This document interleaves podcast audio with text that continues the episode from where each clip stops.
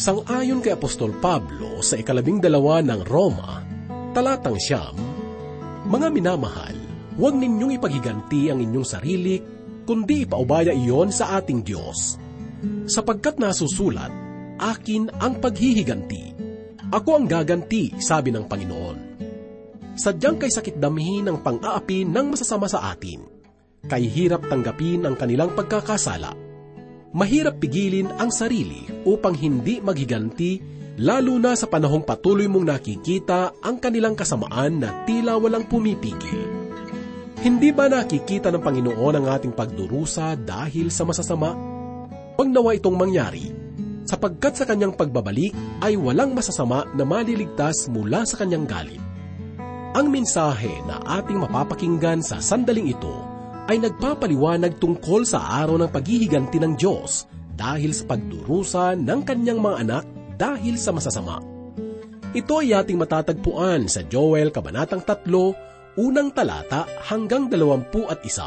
At ito ay yahatid sa atin ni Pastor Danabangko dito lamang po sa ating programang Ang Paglalakbay.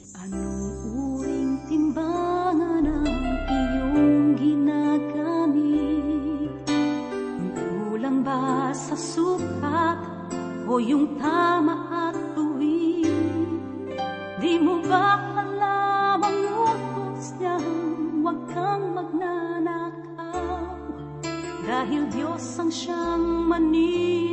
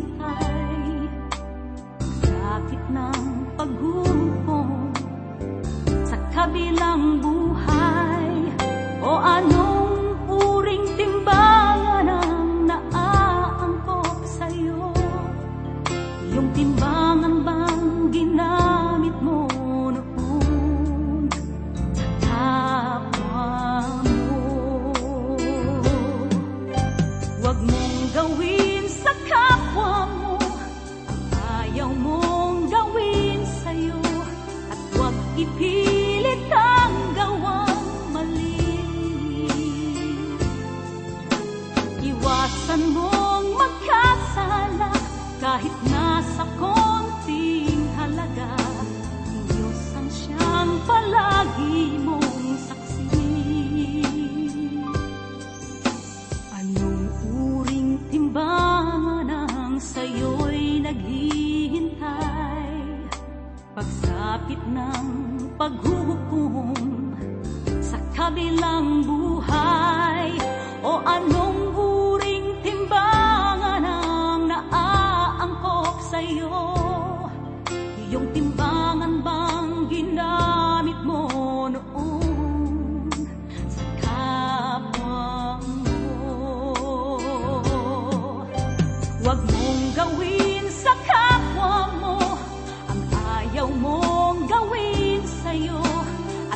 ipilit ang gawang mali. Iwasan mong magkasala kahit nasa konting halaga. Ang Diyos ang palagi mong saksi. Diyos ang palagi mong Isang mapagpalang araw ang sumainyo mga giliw na tagapakinig. Oras na naman upang tayo ay magbulay-bulay ng salita ng Panginoon. Atin pong ihanda ang ating puso't isipan sa mga katotohanan na masusumpungan sa banal na salita. Pastor Dan Abangco po, ang inyong tagapanguna. Dumako po tayo ngayon sa pinakahuling kabanata ng sulat ni Propeta Joel. Basahin po natin ang ipinahayag ni Propeta Joel sa unang talata ng ikatlong kabanata. Ganito po ang sinabi, Sapagkat narito sa mga araw na iyon at sa panahong iyon, kapag aking ibinalik ang kayamanan ng Huda at Jerusalem. Ipinahayag sa bahagi ng talata ang mga katagana sapagkat narito sa mga araw na iyon. Ano ang araw na iyon? Iyon kaya ay ang araw ng Pentecostes? Hindi, sapagkat ipinagpatuloy niya ng pagpapahayag na at sa panahong iyon kapag aking ibinalik ang kayamanan ng Huda at Jerusalem. Hindi niya sila ibinalik sa araw ng Pentecostes. Sa katunayan pa nga, ay binaligtad ni Yesu Kristo ang pagkakasunod nito sa unang kabanata ng mga gawa sa ikawalong talata. Ganito po ang sinabi, At kayo'y magiging mga saksi ko sa Jerusalem, sa buong Hudeya at Samaria, at hanggang sa kaduluduluhang bahagi ng lupa. Imbis na ibalik ang mga bihag sa Jerusalem, si Kristo bilang ulo ng iglesia ay nagpahayag sa mga taong nananampalataya sa Kanya na humayo kayo hanggang sa kaduluduluhang bahagi ng lupa. Ipahayag ninyo sa kanila na ako ay bumangon mula sa mga patay. Sabihin ninyo sa kanila na ang Diyos ay puno ng biyaya, matiisin at mapagpatawad, na ang sinumang tumawag sa kanyang pangalan ay maliligtas. Ang mabuting balita ay tila napakadaling unawain, subalit maraming matatalinong tao ang hindi makaunawa nito. Di ba't iyon ay kawili-wili sapagkat ang dapat mo lamang gawin ay manampalataya. Dumako po naman tayo sa ikalawang talata. Ipinahayag ni Propeta Joel ang ganito, Aking titipunin ang lahat ng bansa at ibababa ko sila sa libis ni Jehoshaphat at hahatulin ko sila roon dahil sa aking manang Israel sapagkat kanilang pinangalat sila sa mga bansa at pinaghatian ang aking lupain. Ipinahayag sa bahagi ng talata ang mga katagana aking titipunin ang lahat ng bansa at ibababa ko sila sa libis ni Jehoshaphat. At ang tunay na ang lugar na iyon ay naroon sa Jerusalem. Ipinahayag din sa bahagi ng talata na at hahatulan ko sila roon dahil sa aking manang Israel, sapagkat kanilang pinangangalat sila sa mga bansa at pinaghatian ang aking lupain. Bago muling pumarito si Yeso Kristo sa sanlibutan, ang mga mananampalataya ay humarap na sa trono ng paghatol kung sila ay nakatanggap ng gantimpala. Kung siya ay pumarito sa sanlibutan, ay kanyang hatulan niyaong mga tao na maaaring makapasok sa kaharian ng Diyos. Ang mga pahayag na ito ay kawili-wiling mga propesiya Subalit, hindi lamang ito matatagpuan sa aklat ni Joel, sapagkat si Propeta Sakarayas ay nagpahayag din ng parehong kaisipan. Makikita natin sa ikalawang kabanata ng Sakarayas sa ikasampu at ikalabing isang talata ang ganito, Umawit ka at magalak, o anak na babae ng Zion. Sapagkat narito, ako'y dumarating at ako'y maninirahan sa gitna mo, sabi ng Panginoon. Maraming bansa ang sasama sa Panginoon sa araw na iyon at magiging aking bayan. Ako'y maninirahan sa gitna mo at iyong malalaman na ang Panginoon ng mga hukbo ang siyang nagsugo sa akin sa iyo. Ito rin ang parehong pahayag na ibinigay ni Propeta Joel sa pasimula. Ito ang kanilang dakilang pag-asa. Napaparito si Yeso Kristo upang itatag ang kanyang kaharian dito sa sanlibutan at ang banal na espiritu ay ibubuhos sa lahat ng tao. Ipinahayag naman po ni Propeta Joel sa ikatlong talata ang ganito, Ang nagsapalaran para sa aking bayan at kanilang ibinigay ang isang batang lalaki dahil sa isang babaeng upahan at ipinagbili ang isang batang babae dahil sa alak at ininom iyon. Isa itong nakapangingilabot na paglalarawan mula kay Propeta Joel. Ako ay naniniwala na hindi dapat pagmalupitan ng mga hayop. Maraming ibang mga bansa ngayon ang lubos ang suporta sa pagbabawal sa pagmamalupit sa mga hayop. Ang matinding pagmamalupit ay makikita natin na ginagawa sa mga bata. Kamakailan lamang ay nakapakinig ako ng balita tungkol sa isang batang babae na matapos sakalin at halayin ay itinapon na lamang ng isang lasing na lalaki sa kanyang bintana at kaawa-awang bata. Alam ba ninyo na ang ganoong pagmamalupit sa isang bata ay palatandaan ng pagwawakas ng panahon? Sa inyong palagay, bakit kaya maraming mga bata ang lumalaya sa kanilang mga tahanan sa aking pananaw, ang isang magulang na mayroong naglayas na anak ay kailangang lumuhod sa harapan ng Diyos at tanungin kung ano ang kanyang nagawang pagkakamali. Maaaring sabihin ng ilan na ang bata kasing iyon ay napasama sa maling grupo ng tao at kailangan natin ang tulong ng isang dalubhasa sa pag-aaral ng pag-iisip ng tao. Subalit mga kaibigan, hindi na natin talaga kailangan iyon ang kailangan lamang nating gawin ay basahin ang mga salita ng Diyos. Sinabi ng Diyos na darating ang panahon na nagsapalaran para sa aking bayan at kanilang ibinigay ang aking batang lalaki dahil sa isang babaeng upahan. Ilan ba sa mga ama ngayon ang nagpapakita ng mabuting halimbawa sa kanilang mga anak? Ipinahayag din na at ipinagbili ang isang batang babae dahil sa alak at ininom iyon. Ilan bang mga kabataang babae ang napapariwara dahil sa mga alak na kanilang nakikita sa loob ng kanilang mga tahanan? Isang batang babae na naging isang babaeng mababa ang lipad ang nahuli sa isang bahay aliwan. At tinanong kung saan siya unang natutong uminom ng alak Sinabi niya na ito ay sa kanilang tahanan sa pamamagitan ng kanyang ina. Kahabagan nawa ang isang ina na gumagawa ng gayon. Pakinggan naman po natin ang ipinahayag ni Propeta Joel mula sa ikaapat hanggang ikaanim na talata. Ganito po ang sinasabi, Ano kayo sa akin, o Tiro at Sidon, at buong lupain ng Filistia? Binayaran ba ninyo ako dahil sa isang bagay?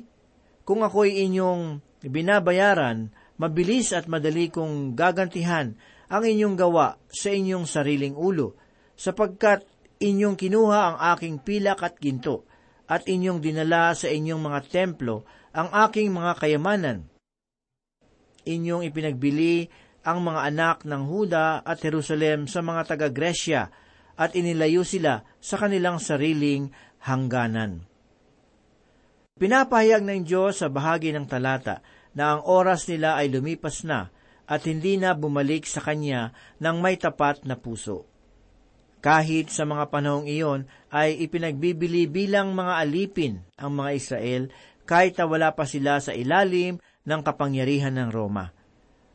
Ganito naman po ang ipinahayag ni Propeta Joel sa ikapito at ikawalong talata. Basahin po natin, Ngunit ngayon ay gigisingin ko sila sa dako na inyong pinagbilhan sa kanila, at aking sisingilin ang inyong gawa sa inyong sariling ulo, at aking ipagbibili ang inyong mga anak na lalaki at babae sa kamay ng mga anak ni Huda, at kanilang ipagbibili sila sa mga sabeyo sa isang bansang malayo, sapagkat nagsalita ang Panginoon. Mga giliw na tagapakinig, ang paghatol ng Diyos sa Tiro at Sidon ay ipinahayag din nila Propeta Ezekiel, Jeremias at Isayas na tunay naman na nagkaroon ng katuparan. Sa ikasyam at ikasampung talata ay ito naman po ang pahayag ni Propeta Joel. Ipahayag ninyo ito sa mga bansa. Maganda kayo ng pakikidigma. Pasiglahin ninyo ang malakas na lalaki. Magsilapit ang lahat ng lalaking mandirigma. Sila'y magsiahon. Gawin ninyong mga tabak ang inyong mga sudsod at mga sibat ang inyong mga karit, hayaang sabihin ng mahina, ako'y malakas. Ipinahayag sa bahagi ng talata ng mga kataga na gawin ninyong mga tabak ang inyong mga sudsod at mga sibat ang inyong mga karit. Ang mga pahayag na ito kung minsan ay hindi maintindihan ng ibang tao. Sinasabi nila na di ba't sinabi ng Biblia na gawin ninyong mga tabak ang inyong mga sudsod at mga sibat ang inyong mga karit. Tunay naman na iyon ay ipinahayag ng Biblia. Subalit, ang panahong upang iyon ay gawin ay sa panahon na maitatag ang kaharian ni Kristo dito sa sanlibutan. Pakinggan po natin ang ipinahayag ni Propeta Isayas sa ikalawang kabanata sa ikaapat na talata. Kanyang hahatulan ang mga bansa at magpapasya para sa maraming tao at kanilang pupukpukin ang kanilang mga tabak upang maging mga sudsod at ang kanilang mga sibat ay maging mga karit. Ang bansa ay hindi magtataas ng tabak laban sa bansa o matuto pa ng pakikidigma. Ganito rin po ang bagay na ipinahayag ni Propeta Mikas sa ikaapat na kabanata sa ikatlong talata.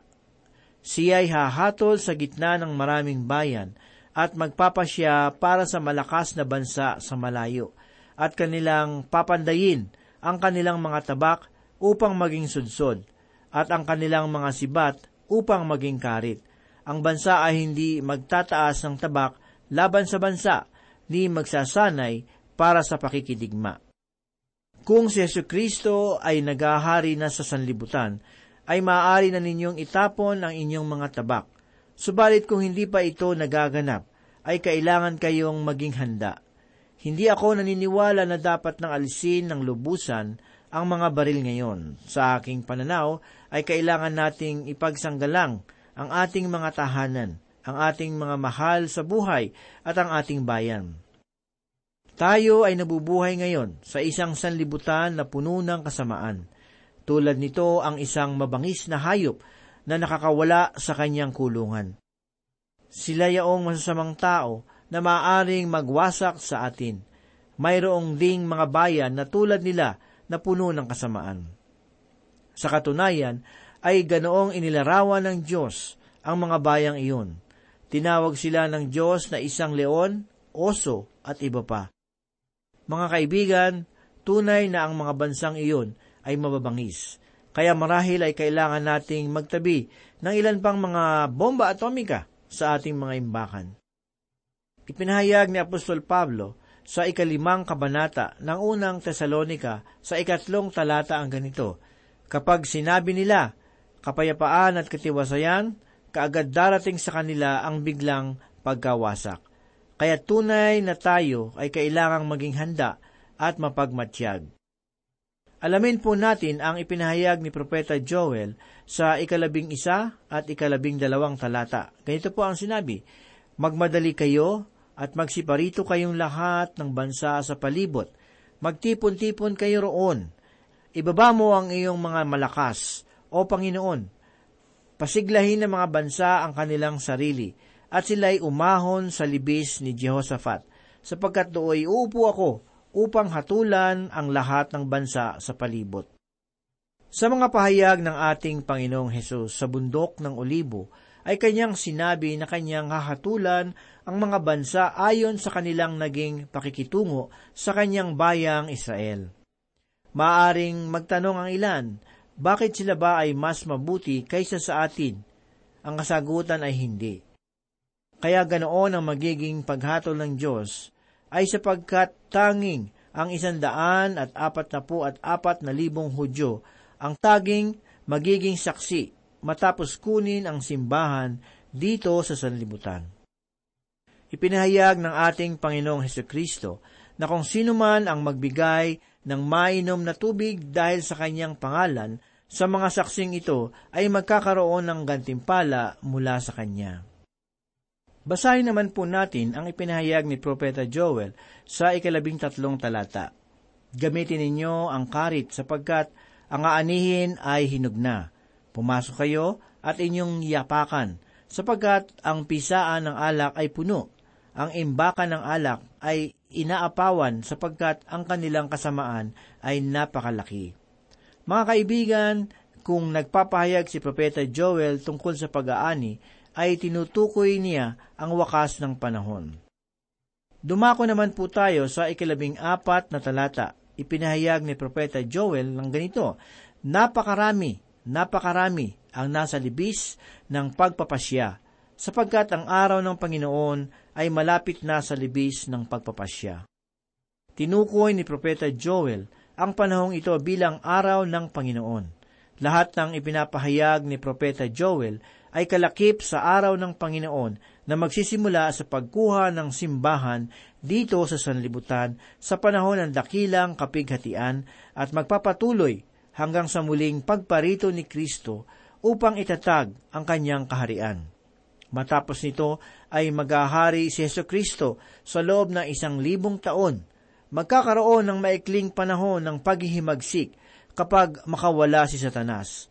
Pagkatapos ito ay ang huling paghatol sa dakilang puting trono at magsisimula na ang buhay na pangwalang hanggan. Lahat ng mga bagay na ito ay kasama sa araw ng Panginoon. Ipinahayag naman po ni Propeta Joel sa ikalabing lima hanggang sa ikalabing pitong talata ang ganito. Ang araw at ang buwan ay nagdidilim at pinipigil ng mga bituin ang kanilang paniningning. At ang Panginoon ay sumisigaw mula sa Zion at binibigkas ang kanyang tinig mula sa Jerusalem. At ang langit at ang lupa ay nayayanig, ngunit ang Panginoon ay kanlungan sa kanyang bayan at muog sa mga anak ni Israel ang Jerusalem ay patuloy pa rin na nilalait ng mga hintil. Ang hardin kung saan inilibing si Yesu Kristo ay dinarayo ngayon ng mga banyaga, hindi ng mga Hudyo ang naroroon, kundi mga hintil mula sa iba't ibang panig ng mundo. Darating ang panahon na ito ay hindi na magiging hardin na darayuhin ng tao sapagkat doon inilibing si Kristo, kundi darating ang panahon na paparoon mismo si Yesu Kristo. Pakinggan naman po natin ang ipinahayag ni Propeta Joel sa ikalabing walong talata. At sa araw na iyon, ang mga bundok ay tutuluan ng matamis na alak, at ang mga burol ay dadaluyan ng gatas, at ang lahat ng batis ng Huda ay dadaluyan ng tubig, at isang bukal ay lalabas mula sa bahay ng Panginoon, at didiligin ang libis ng shitim. Muli ay tinukoy ni Propeta Joel ang tungkol sa araw ng Panginoon, sapagkat makikita natin ang mga pahayag sa bahagi ng talata na at sa araw na iyon. Ipinahayag din sa bahagi ng talata ang mga katagan na ang mga bundok ay tutuluan ng matamis na alak. Ito naman ay tumutukoy sa panahon na itatag ni Heso Kristo ang kanyang kaharian dito sa sanlibutan. Ang bayang Israel ay kapos sa tubig sa panahong ito, subalit sa panahong iyon ay hindi na sila kakapusin sa tubig, sapagkat nakita natin sa mga pahayag sa bahagi ng talata na at ang mga burol ay dadaluyan ng gatas, at ang lahat ng batis ng Huda ay dadaluyan ng tubig. Ipinahayag din sa bahagi ng talata ang mga katagana at isang bukal ay lalabas mula sa bahay ng Panginoon at didiligin ang libis ng shitim. Ang mga pahayag na ito ay kawili-wili sapagkat ang libis ng shitim ay nasa kabilang bahagi ng ilog Hordan. Paano ang mga tubig na ito ay dadaloy mula sa Jerusalem patungo sa Hordan? Pinahayag sa atin ni Propeta Sakarias na ang bundok ay makahati sa panahong iyon. Imbis na ang tubig ay dadaloy sa hilagang Lebanon, pababa sa dagat ng Galilea, patungo sa libis ng Hordan hanggang sa patay na dagat ay dadaloy ito sa kabilang direksyon. Ganito naman po ang ipinahayag ni Propeta Joel sa ikalabing siyam na talata. Ang Ehipto ay masisira at ang Idom ay magiging ilang na sira dahil sa karahasang ginawa sa mga anak ni Huda sapagkat sila'y nagpadanak ng dugong walang sala sa kanilang lupain. Mga kaibigan, hukuman ng Diyos ang Ehipto at Edom maging sa panahon ng pagkakatatag ng kaharian sa panahon ng milenyo. Sa pasimula pa lamang ay kaaway na sila ng bayang Israel. Sa ikadalawampu at ikadalawamput isang talata ay ito ang pahayag ni Propeta Joel. Ngunit ang Huday tatahanan magpakailanman, at ang Jerusalem sa lahat ng salinlahi. Ipaghihiganti ko ang kanilang dugo at hindi ko pawawalang sala ang nagkasala, sapagkat ang Panginoon ay naninirahan sa Zion. Ipinahayag sa bahagi ng talata ang mga katagana, ipaghihiganti ko ang kanilang dugo at hindi ko pawawalang sala ang nagkasala. ang Diyos ay hindi pa tumutugon para sa kanilang kapakanan, sapagkat ang Panginoon ay naninirahan sa Zion, kaya't wala ang Diyos doon. Ang Jerusalem ay isang paganong bayan, subalit darating ang panahon na ang Diyos ay maninirahan doon, kaya't makikita natin ang katuparan ng mga propesiyang ito. Hindi kailangan na makita ngayon si Yesu Kristo doon upang masabi natin sa ating mga sarili na ang mga propesiyang ito ay nagkaroon na ng katuparan. Siya ay nasa kanan ng Diyos ngayon. Aking panalangin na nawa ay laging maging gising ang ating mga isip sa katunayan na kanyang presensya sa ating mga buhay. Manalangin po tayo.